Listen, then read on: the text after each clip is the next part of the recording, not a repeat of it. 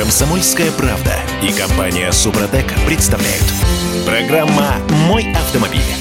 Кира, а ты суслика видишь? Э, нет. А он действительно есть. С 2016 года у нас в правилах дорожного движения есть понятие «опасное вождение», и уже 8 лет власти никак не могут договориться по поводу того, а как наказывать за опасное вождение. На прошлой неделе Госдума отклонила очередной законопроект по этому поводу. Вот давайте с этого начнем сегодняшнее утро. Я Дмитрий Делинский. Я Кирилл Манжула. Олег Осипов у нас на связи. Олег, доброе утро. Доброе. Доброе утро, друзья. Всем привет. Пробуксовка дня. А я так и не понял. Вроде бы этот термин был включен в ПДД уже достаточно давно, лет пять больше даже. В 16 году. 16, 7 лет тому назад, э, почти 8. Но, тем не менее, а, вот э, так никто и не понял в результате, что за этим термином стоит.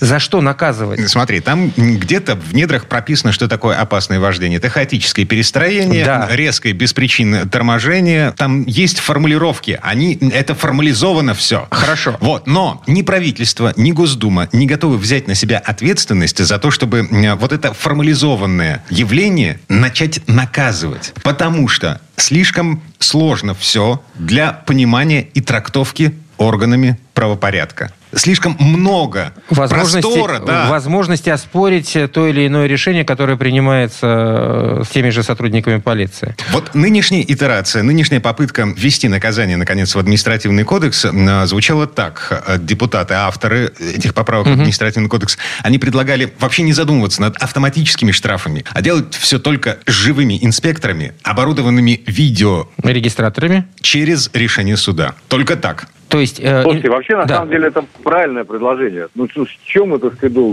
Действительно, там было прописано много чего. Не совсем внятно, иногда спорно, там, э, метр сюда, метр туда. То есть это все делалось изначально под камеры. Камеры тут совершенно ни при чем. С помощью камер порядка в этом отношении не, наведешь на дорогах. Да? Скажем, в той же Германии есть такая, такое понятие, как э, экстренное торможение, слишком необоснованное. Да? И когда в вас кто-то въехал, еще надо доказать, что ты резко не тормозил без причины на то. А у нас по То умолчанию это тот, кто, тот, кто въехал, не соблюдал дистанцию, и Да, поэтому тот, кто сам дурак виноват. Всегда. Мгм. Да, у них не так. Но бог с ним. Кроме всего прочего, вот вы знаете, там есть все, много понятий, и они правильные, наверное, отчасти понятия. Все-таки работали над этим, в том числе и э, ГИБДД, представители, так сказать, они знают, о чем речь идет на самом деле. А в общем, все это не обязательно прописывать. Должен быть здравый смысл. И камеры здесь нужны для того, чтобы потом экипаж мог догнать этого э, Лихача. ну, скажем, лихача, да, и э, при- призвать к ответу. Вот для чего нужны камеры.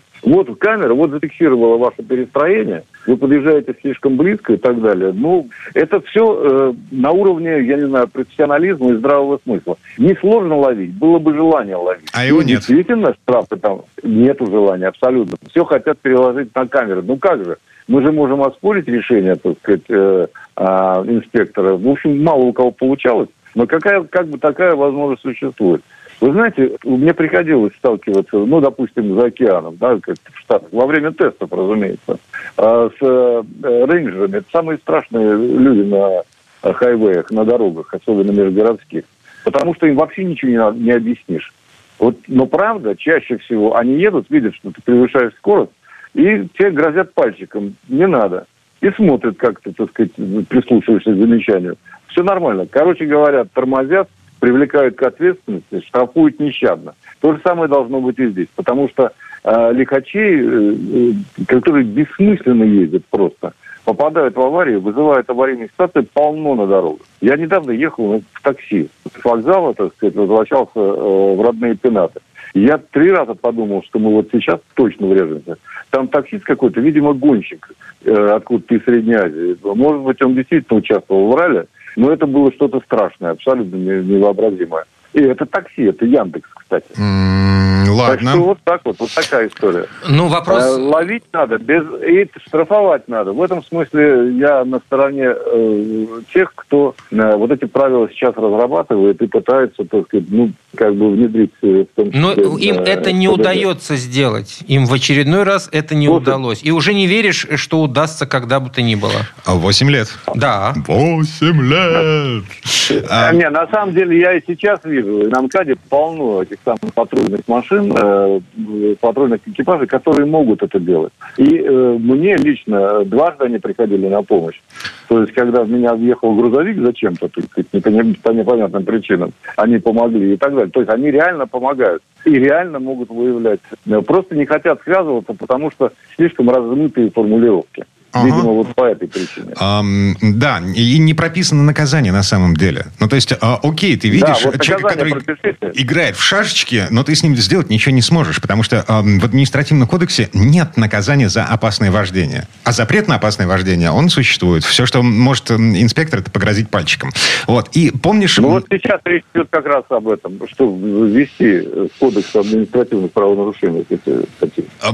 Нынешняя попытка а, в очередной раз провалилась случилось? А, нет, Госдума отклонила угу. очередной законопроект. Есть а, поручение президента совершенствование правил дорожного движения к весне. Как это будет? Ну, мы пока еще не знаем. Э, в МВД и всевозможные эксперты из Минтранса, они перекладывают бумажки сейчас и договариваются между собой. А, менять это все целиком разом или вносить какие-то точечные поправки для того, чтобы водители не фонарели однажды, проснувшись, э, допустим, 1 апреля, как у нас любят вводить новые законы на дорогах, другие правила. Ладно. Готовиться надо. Да-да-да. Так, а прямо сейчас у нас есть еще время на то, чтобы потрогать машину руками. Тест-драйв. Олег очередного китайца насилует. Олег, доброе утро еще раз. Доброе утро. Его насиловать не получается. Он такой нежный весь, мягкий, поэтому как-то даже жалко его. Это Джили Куры нового поколения. Машинка-то симпатичная, светодиодики по кругу внутри просто блеск. Мультимедийная система выше всяких похвал, ничего не скажешь. Apple CarPlay можно подключать без э, особого, так сказать, без особых проблем. Android Auto и так далее. Все э, нормально. Все хорошо, кроме того, что вот э, я надеюсь, эта машина в такси не попадет. Почему? Потому что на ней быстро, быстро ездить, ну, я бы никому не рекомендовал.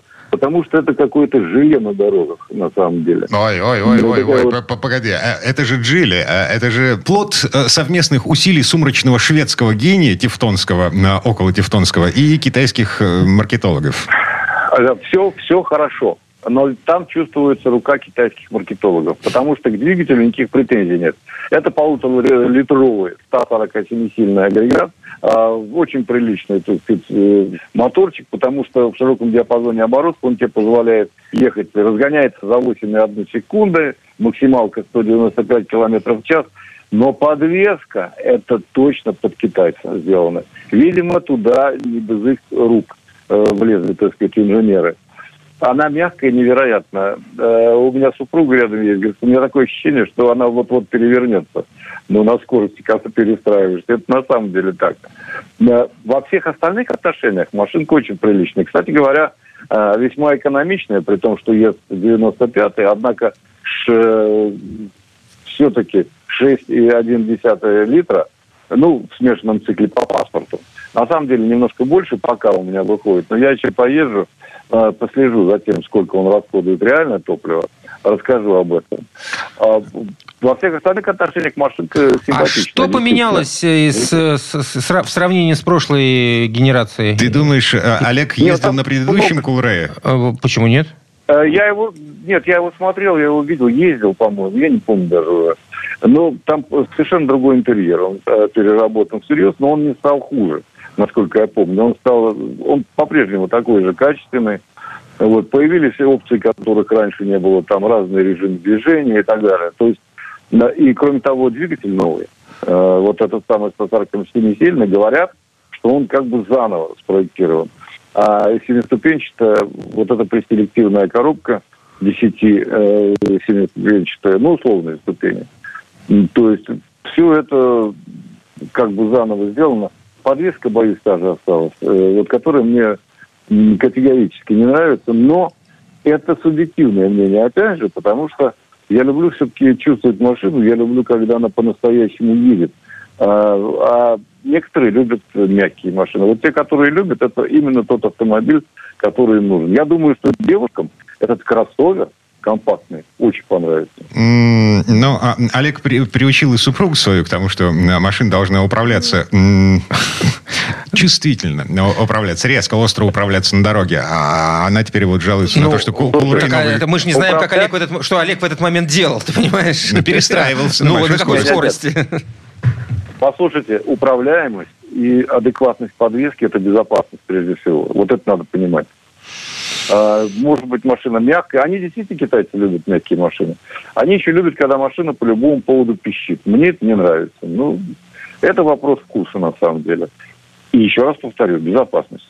Я бы сделал подвеску пожестче, намного. Изменить жесткость подвески невозможно, к сожалению. Все Ок. остальное менять можно. Окей, принято. Спасибо, Олег. Олег Осипов был у нас на связи. Хорошего дня. Олег, пока-пока. Пока, всем удачи на дорогах. Ну, а мы вернемся буквально через пару минут. В следующей четверти часа к нам присоединится Юрий Сидоренко, автомеханик, ведущий программы «Утилизатор» на телеканале ЧЕ. И поговорим о том, можно ли сесть за руль без прав в экстренной ситуации. Комсомольская правда и компания Супротек представляют. Программа «Мой автомобиль».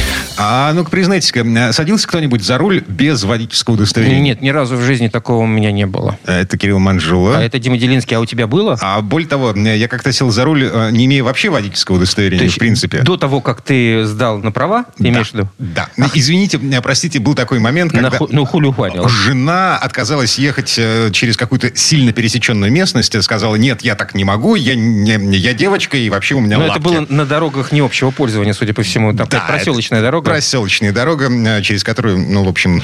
А что бы, Ди- Дима, тебе за это дело грозило? А вот это давайте выясним прямо сейчас. Юрий Сидоренко, автомеханик, ведущий программу «Утилизатор» на телеканале «Че» у нас на связи. Юр, доброе утро. Юра, доброе утро. Доброе утро, дорогие друзья. А это вообще законно? Так, ну мы сейчас воспользуемся э, знакомством, близким знакомством господина Сидоренко с э, некоторыми представителями госавтоинспекции, которые приезжают к нему чиниться периодически. А, значит, смотри, у меня типа экстренная ситуация. Если э, м, я не сяду за руль, то мы здесь вообще вот э, пустим корни. Мы, мы не выберемся отсюда. Но у тебя есть права, но в данный момент они отсутствуют э, физически и в кармане. Нет, у меня вообще нет прав. Ах, у тебя вообще нет прав. Давайте сейчас вообще примерно придем к тому, что вот вы говорили по поводу того, что кто-то сидел за рулем, не сидел за рулем. Я честно могу сказать, я сидел за рулем без прав и даже ездил э, вместе с папой, когда еще прав я не получил по даче. О, м, я не знаю, как у Кирилла, у меня был такой опыт, мне было 10 лет, и я сидел за рулем Запорожца. Ну Вот. Вот. Опять же, проселочная дорога, бабушка учила меня обращаться с машиной. Во-во-во. Ну, это классная вещь, как бы все нормально. Ну, благо, никто тогда никого не останавливал. Я, естественно, я уже, наверное, рассказывал эту историю. Я тут, когда пока у меня сын еще права не получил, но я как папа, я же хотел вспомнить эту ситуацию. Я говорю, сейчас мы тебя попрокатаем. Все твои учителя — это учителя, а я — это я. Я тебя сейчас научу, как надо ездить. Мы сели на даче, поехали на этой машине, вот. Вот, и нас останавливает патрульная машина. На даче, понимаешь? Вот. Я сначала удивился, выхожу, говорю, да так и так, вот у меня он права получает через две недели, все нормально. Он говорит, ну да, давайте, говорит, тридцаточку мы сейчас выпишем, сейчас штраф. И вам и 15 ему. Я говорю, не понял. Ну, 30 за то, что вы э, передали руль Ага. человеку без прав, а 15 за то, что о, он сел за руль без прав. То есть у нас получалось бы 45. Ну, конечно, я договорился, но они мне много чего рассказали хорошего. То есть э, я выписали мне небольшой штраф, то есть там за какое-то другое нарушение. Ну, в общем, там э, обошлось это 5 тысяч рублей. Знания эти. Ну, как бы я сотрудников не знал, но они, в принципе, пошли навстречу, поняли, что не было никакого нарушения. Я не был пьяным, а они там стали ловили пьяных. Я понял всю историю. Потому что, ну, кто-то ж едет, понимаешь, там, ну, ну, кто в субботу, ну, приехали в пятницу на дачу, в субботу днем, ну, кто? Ну, проснулись, поехали за пивком, наверное, скорее всего, с этого дела. Ну, и, видимо, вот так ловят. И, значит, смотри, что получается. То есть без прав, получается, ездить нельзя. За это такой крутой штраф. Но, но есть закон. Э, Гражданский кодекс административных правонарушений, статья 2.7. Называется он «Крайняя необходимость». Я даже, кстати, специально вот к эфиру, к этой теме, я специально его, э, ну, как бы скопировал. Сейчас я вам зачитаю. Не является административным правонарушением причинение лицом вреда охраняемым законом интересам в состоянии крайней необходимости. Крайняя необходимость, что такое? То есть надо понимать, как раз вот то, про что Дима говорил. То есть для устранения опасности, непосредственно угрожающей личности и правам данного лица или других лиц, а также охраняемым законом интересам общества или государства, если эта опасность не могла быть устранена иными средствами, если причинен- причиненный вред является менее значительным, чем предотвращенный вред. Так вот, друзья мои, да, э, э, полу- да. Я понял. Да. Лапки моей жены, это вот... Это не то. Это не- крайняя необходимость вообще. Обучение вождению э, моего сына – это вообще не крайняя необходимость, это блажь, будем так говорить, потому что обучаться вождению, я теперь понимаю, если ты сам обучаешь, это очень дорого. Вот. Э, дешевле заплатить инструктору, это точно совершенно. Э, совершенно по- точно я понимаю, что, например, если вы пошли в лес, э, ну, как бы за грибами, вот, и э, что-то произошло, я там не знаю, кто-то упал, ногу сломал. Или там еще что-то произошло. Ну, к примеру, не дай бог, не дай бог, но что-то произошло. Или там человек плохо стало сердцем. И вы понимаете, что даже вызвав или вызвав скорую помощь, она просто не доедет сейчас. Вам проще его взять, посадить в машину и довести. И довести, например, до больницы, которая находится там в трех километрах отсюда. Вот. И, э, соответственно, вы делаете так, то есть вы садитесь и понимаете, что предотвратить это, конечно, можно было, позвонив в скорую, вызвав, но тогда бы человек умер. То есть это были бы последствия необратимые. И дальше вы едете, садитесь в машину и едете в эту больницу, привозите, сдаете человека, он, он выживает, все прекрасно, вы это отмечаете потом с э, чаем, э, и с э, пряниками, например. Ну, если это можно, конечно, есть этому человеку. Все, вот это нормальная Если по история. дороге, если по дороге нас ловит э, наряд полиции, Ну, тогда получается веселая штука. Если наряд полиции, если вы ему сможете правильно объяснить, объяснить то, что вы так, ну, вот едете, вот, то человек, скорее всего, ну, не будет оформлять. показывайте сломанную ногу. Ну, Ну, не да. сломанная нога, это вряд ли, но нормальный наряд полиции просто возьмет этого человека и сам довезет до больницы, чтобы Ну, не вы не, не, не управляли автомобилем э, без прав. Ну, Это у нас, была, у нас про- была протокол- такая история, да, э, как раз. Нас даже не то, что они не сами везли, они проводили. То есть у меня приехали ребята, они ездили кататься на лыжах, и у них один человек упал и очень сильно поломался. Вот. И они как раз сильно, но они были не без прав. Я просто говорю то, что к тому, что сотрудники госавтоинспекции это нормальные, хорошие люди.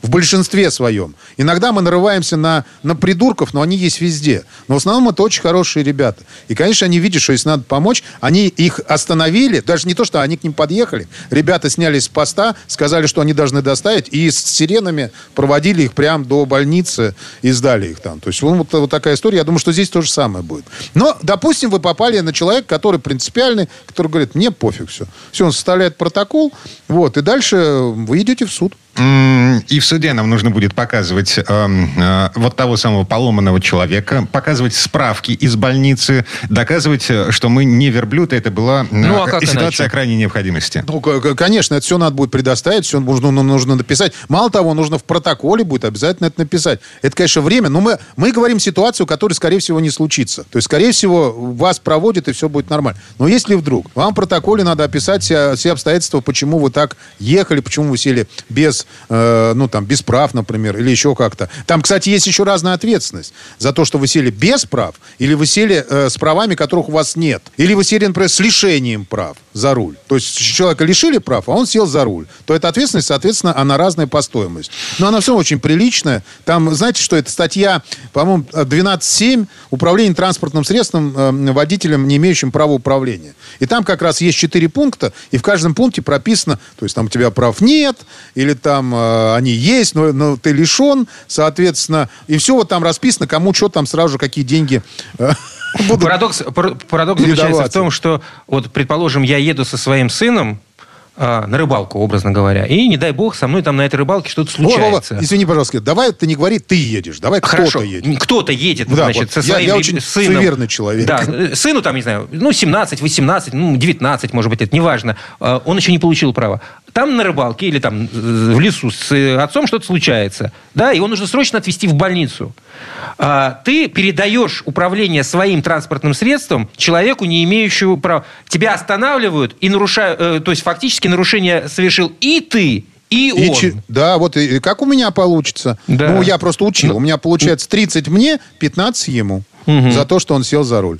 Вот, А фак- фактически была необходимость, э, такая острая необходимость. А ее доказать надо. А ее нужно доказать. Дальше, Ты лежишь там да. э, весь, э, кто-то там лежит в расплющенный весь на заднем сиденье, Еле живой, доказывай. А, ну так Ну, Юр ну, это говорит... доказывается. Да. Да, в- э, э, сотрудники госавтоинспекции, люди, человеки, они, если увидят э, размазанного по заднему сиденью эм, отца, которому нужно уже полчаса как быть в больнице, ну, я не думаю, что будут Я, какие-то проблемы. конечно, я тоже так думаю. Ну а так, ребят, в любом случае, если, вы, если это доказывается, доказательства элементарны. То есть там из больницы э, выписка и э, описание о том, что произошло, в суде обязательно суд, конечно, встанет на сторону человека. Ну, ну это очевидно. Ну, как бы кто, кто угодно может чего угодно рассказывать. Конечно, все сталкивались с, ну, с нерадивыми сотрудниками любых служб.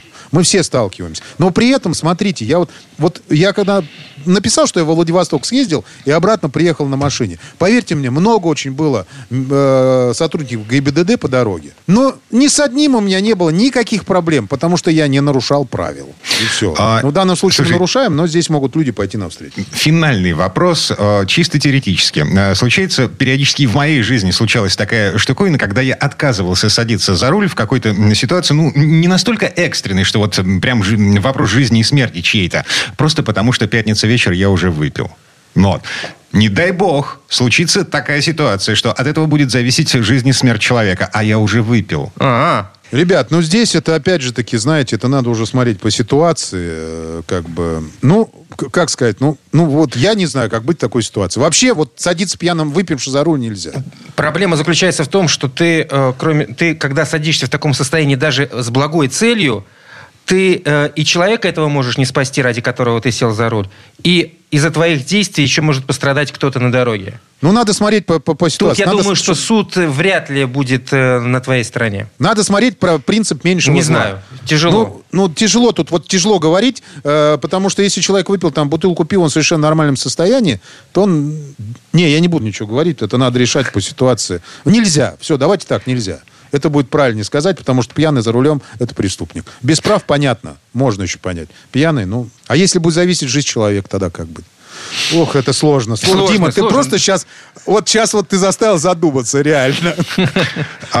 Вот с этими мыслями мы сейчас разбежимся. Юрий Сидоренко, автомеханик, ведущий программы «Утилизатор» на телеканале Чей был у нас на связи. Юр, спасибо. Спасибо, Юр. Да, и по- поговори со своими гаишниками по этому поводу. Что они, они думают? Я задам вопрос. Все, большое спасибо, всем удачи. Пока-пока. А мы вернемся буквально через пару минут. В следующей части программы у нас Федор Буцко. Поговорим о том, что такое гарантия на автомобиль в сегодняшних условиях и сколько она стоит на самом деле.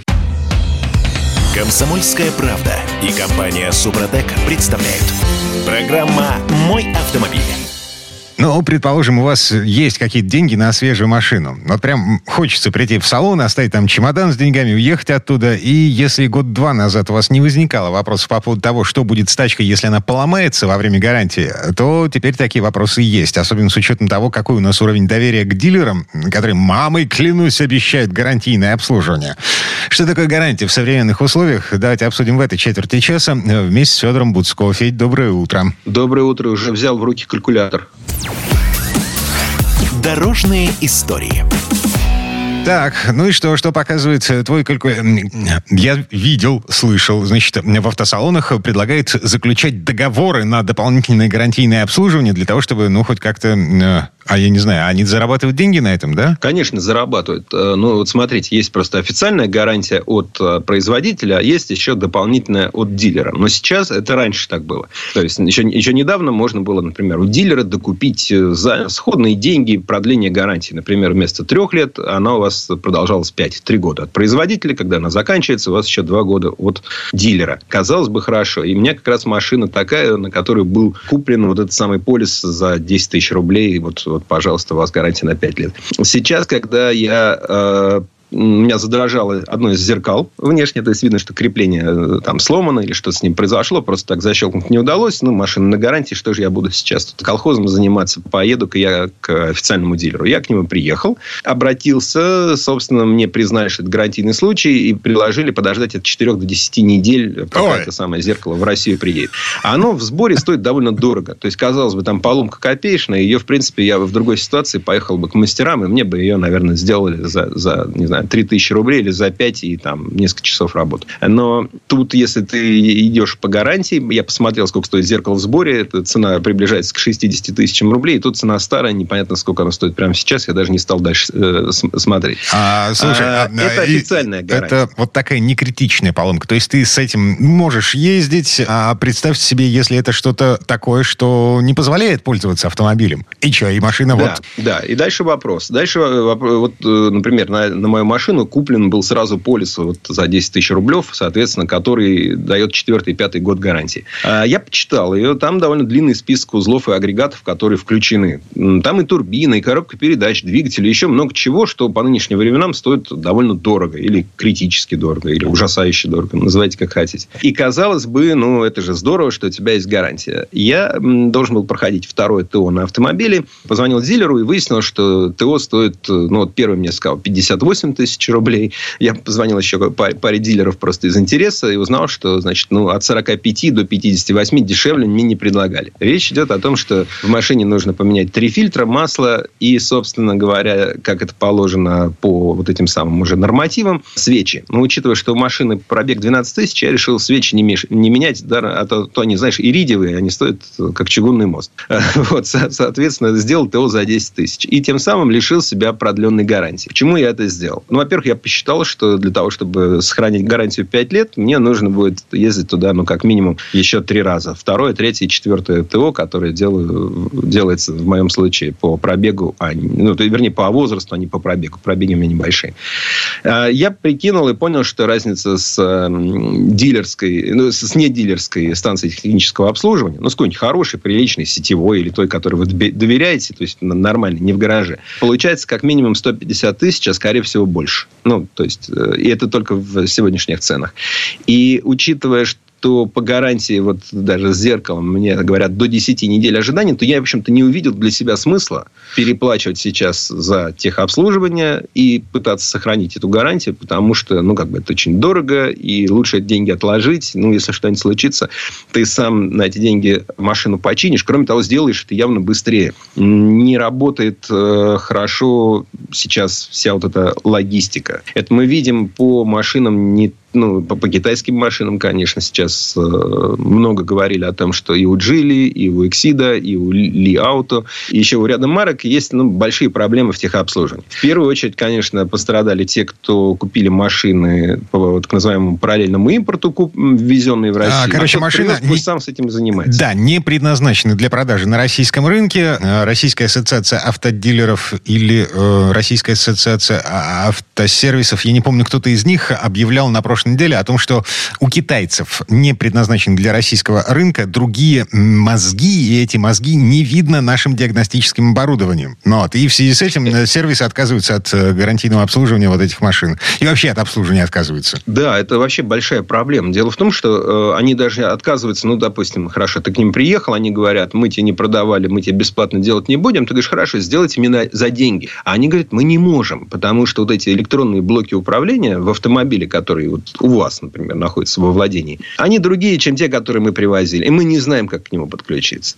И тогда, собственно, что вам остается? Вам, э, вы, вы разочарованно уезжаете из э, дилерского центра, на котором красивым, крупно написано название вашей марки автомобиля. Вы уехали оттуда, вам не помогли. Вы едете, соответственно, дальше. Дальше куда? Дальше к людям, которые непосредственно специализируются вот на, допустим, вашем Джили или там Зикре или там чем-нибудь еще. Там люди, в общем-то, наверное, ну, на кого попадете, но в целом они этим занимаются, поэтому вот у них есть какие-то сканеры, которые мож, могут подключиться и могут что-то увидеть.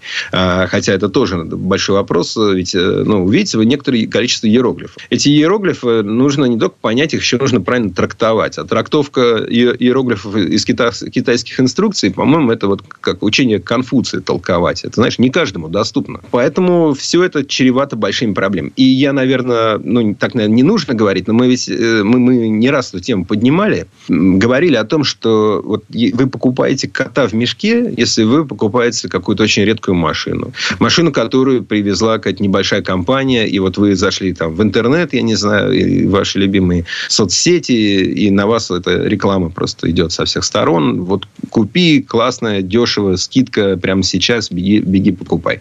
Всегда главный вопрос о том, как ты будешь э, дальше жить, собственно говоря, с этой машиной. Потому что на гарантию расчета большого нет. Ну, может быть, и с кем-то есть, с кем-то нет. Да? Где чинить, непонятно. Какие узлы стоят, агрегаты в машине, зачастую не, неизвестно. По ВИН-номеру определить невозможно. Да? Другая система, не европейская, не японская, не американская. Дальше вопрос, ну, хорошо, махнуть на это все рукой и надеяться на то, что машина походит. Да? Ну, ну, не знаю, там... Э, ведь у нас сейчас, собственно, нет статистики особенно. Вот э, хлынул к нам поток китайских иномарок. Очень большой. Очень сильно вырос, соответственно, процент обращения э, к, ну, к дилерам и вообще в сервис. Ну, это нормально. Больше машин, больше обращений. С чем обращается? Ну, глючит электроника. Это тотально. Это просто, ну, не у всех марок. Не, не, знаешь, как не у каждого автомобиля, но это есть у всех марок. У некоторых чаще, у некоторых реже. А это досадная проблема, потому что вот машина может резко стать, э, остановиться. Да? Не, не в смысле, что вот ехала, ехала, и вдруг тормоза а, а, автоматически активировались. Ну, просто вы, вы не можете и дальше пользоваться. Ну, как э, случай, с которым я столкнулся этой зимой, когда в машине не работала климатическая система, и сенсорный экран отказывался ее включать. В итоге при минус 20 э, снаружи твое дыхание тут же превращалось в налить на, стек... на стеклах вокруг тебя. Это просто ты не видишь ничего. И, конечно, вообще, в принципе, большой вопрос в том, что сейчас рынок наполнили. У нас какое-то время было, казалось, что у нас тут дефицит машин, а сейчас его наполнили и даже переполнили. И для нас сейчас очень важно, чтобы вот эта пена, когда вроде машин нет, новые пришли, то ли их дефицит, то ли их избыток, это вот эта пена, она должна сойти. Нам надо посмотреть на том, что нам привезли, на чем мы ездим, что нам предлагают купить. И нам, конечно, крайне важно локализовывать машины и под российский рынок, и, что еще важнее, локализовывать производство важных компонентов. Ну, пусть не всех. Но просто вот как это делалось у Рено. Да? Почему дешево было обслуживать машины Рено? Потому что многое было вместе с АвтоВАЗом, это все э, здешнее. Поэтому все могли починить, и стоило это недорого. И нам нужно с машинами, которые вот сейчас заново наполняют, наполнят наш рынок, нужно тоже, чтобы они были там дешевле в обслуживании, потому что ну, ну, как нам с ними жить. Кроме того, есть большой вопрос э, в том, что у нас очень много машин сейчас с турбомотором, с вариатором или с роботом. И совершенно очевидно, что когда вам придется эту машину свою продавать, понятно, что если вы уже накатали эдак 1100, то продавать ее будет ну, затруднительно. Потому что ну, шанс, что вы сломаетесь э, по дороге, или даже, неважно, там, не по дороге, но что в машине что-то выйдет из строя, и вы довольно дорого за это будете платить, он велик. Да, и при этом, вот с учетом опыта Федора Буцко, все меньше и меньше народу будет э, обслуживаться у официальных дилеров. То есть историю обслуживания машины ну, как бы будет труднее проследить элементарно. Да, вполне возможно и такое. Но сейчас пока, наверное, еще в принципе не очень много таких вот частных маленьких сервисов переориентировались на работу с китайскими автомобилями. Поскольку к ним приезжают машины уже все-таки не самые новые обычно, но не двух-трехлетние, а постарше, то пока и еще некоторое время они в основном будут работать с теми, на которых мы ездили раньше. Да, на, с фокусами, с логанами, Chevrolet. А э, разбираться, как устроен Tiggo 7 Pro или или там Coolray, они начнут только через пару лет. А потом еще э, пройдет время, прежде чем наладятся поставки. Ну, они просто сами поймут, где какие детали покупать и как вообще вычислять, какую деталь на машину купить. Потому что по ВИН-номеру ты деталь не купишь. А китайский язык выучить за пару дней, ну, такое. Ну, это благородная миссия, это, это интересно, это развивает. Наверное, будешь дольше жить, э, значит, будешь, будет лучше голова работать. А у нас в этой четверти час все. Федор Буцко был на связи. Федь, спасибо. Хорошего дня. Хорошего дня и хороших автомобилей. Всего доброго. А мы вернемся буквально через пару минут. В следующей части программы у нас журналист и летописец мирового автопрома Александр Пикуленко. Послушаем историю о том, как появилось такси. Комсомольская правда и компания Супротек представляют. Программа «Мой автомобиль». А мы вернулись в студию радио «Комсомольская правда». Я Дмитрий Делинский. Я Кирилл Манжула. И в этой четверти часа у нас традиционная история от Александра Пикуленко. История такси началась задолго до изобретения автомобилей. Первые извозчики появились во Франции еще в начале 17 века. Основателем бизнеса считается парижанин по фамилии Суваж. Он основал парк двухместных конных экипажей недалеко от э, часовни святого Фиакра. Таким образом, именно фиакры стали первым в мире общественным транспортом. В 1896 году французское такси модернизировали, заменив лошадок бензиновым двигателем. Однако сначала подобные нововведения не имели никакого успеха, так как было непонятно, э, кто сколько кому что должен платить, по какому тарифу оплачивать труд шоферов. Проблему удалось решить только 9 лет спустя, когда изобрели счетчик, таксометр. А первой компанией, которая запустила массовое производство автомобилей в качестве таксомоторов, оказалась Рено. Ее первые автомобили были сильно похожи на фиакры и окрашены в яркие цвета, чтобы выделяться на общем фоне. Ну вот здесь слово Сан Санычу. Предыстория. В Нью-Йорке такси желтые, в Лондоне черные, а в Париже всегда бастуют. Но кроме шуток, именно таксомоторы помогают сформировать городской пейзаж, когда они постоянно носятся по главным улицам и тихим переулкам, чтобы жители городов были максимально мобильны. Немногие автомобили могут похвастаться тем, что стали прочно ассоциироваться с какими-то крупными городами – Разве что знаменитые лондонские черные кэбы да желтые нью-йоркские такси стали настоящими символами этих городов.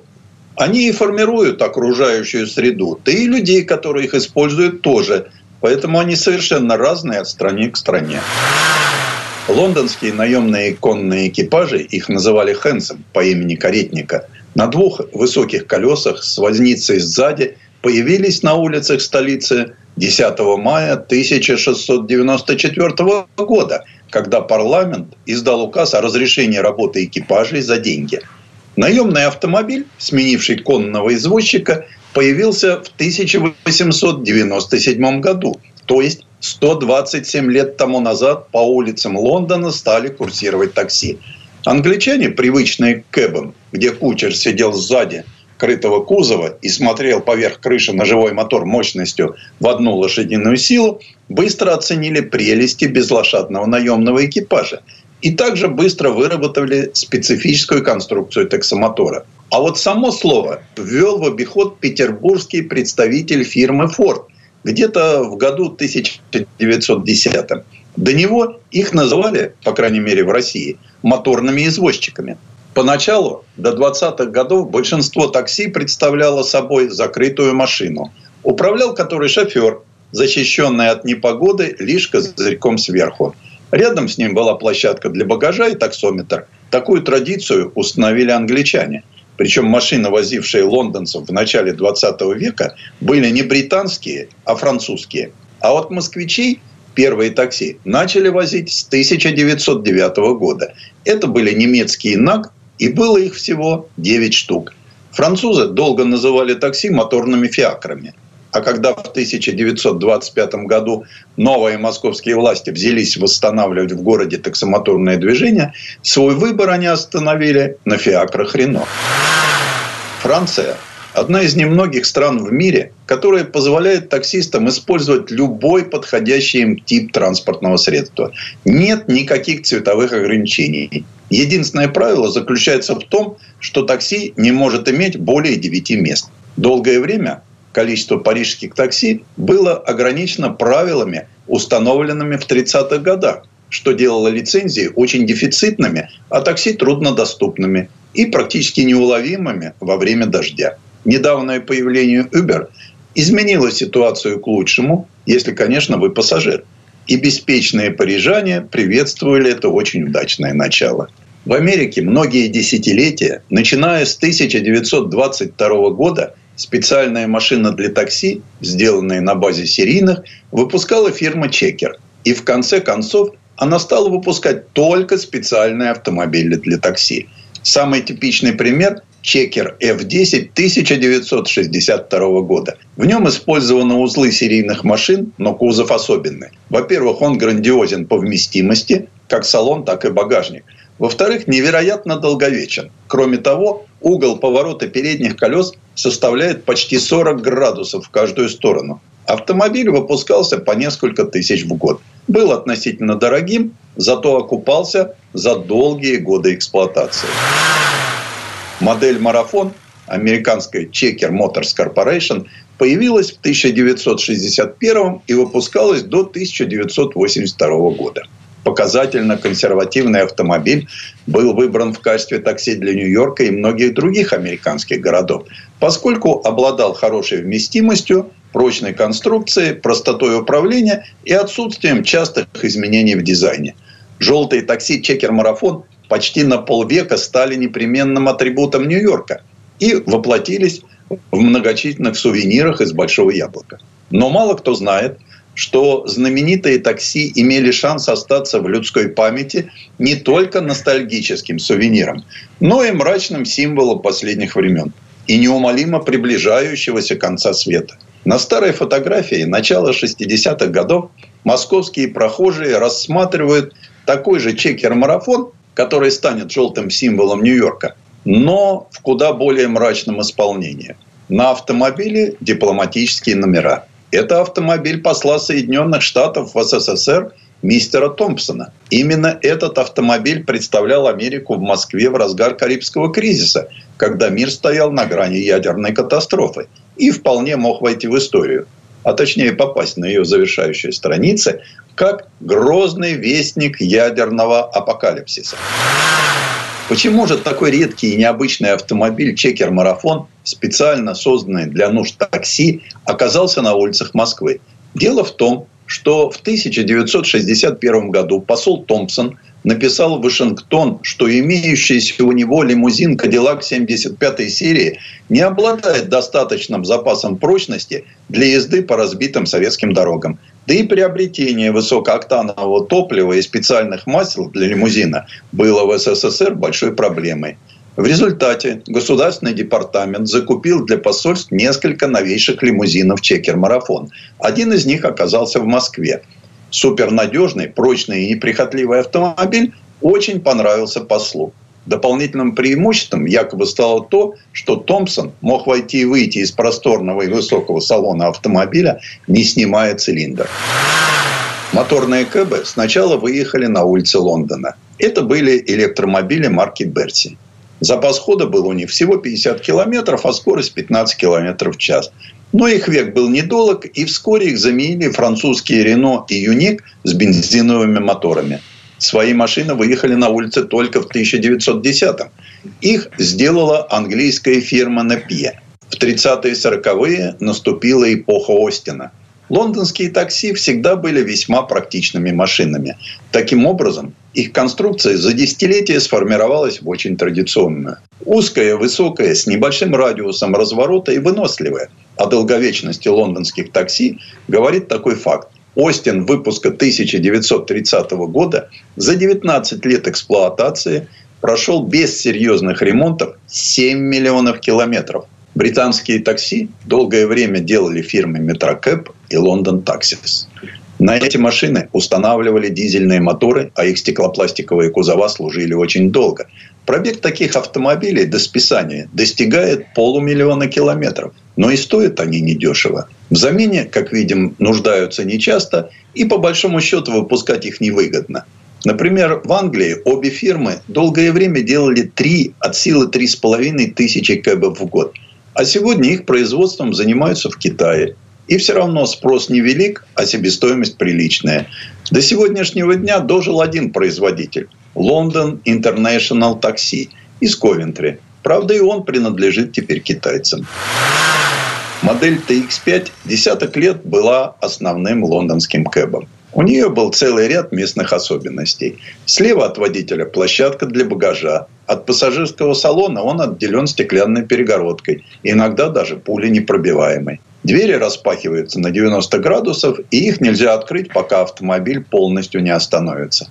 Салон довольно высок, чтобы даже пожилые люди, которым трудно нагибаться, могли без проблем войти в машину, не говоря уже о инвалидах. И хотя дорожный просвет всего 134 миллиметра, из-под пола салона выдвигается аппарель, по которой внутрь можно вкатить тяжелые вещи или инвалидную коляску.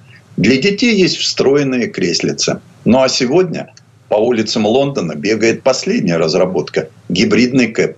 Ради этого даже поменяли название фирмы. Теперь она называется «Левка». Только такие машины допущены к работе в английской столице. Перед производителем была поставлена задача. Автомобиль должен доехать от центра Лондона до аэропорта Хитроу на электротяге. А сколько вообще нужно таксомоторов для таких мегаполисов, как Нью-Йорк, Лондон, Париж или Москва? От 18 до 40 тысяч, не более. Предыстория. Сан Саныч, спасибо. Это был Александр Пикуленко, летописец мировой автомобильной индустрии. И у нас на этом все на сегодня. Дмитрий Делинский. Кирилл Манжула. Берегите себя. Программа «Мой автомобиль».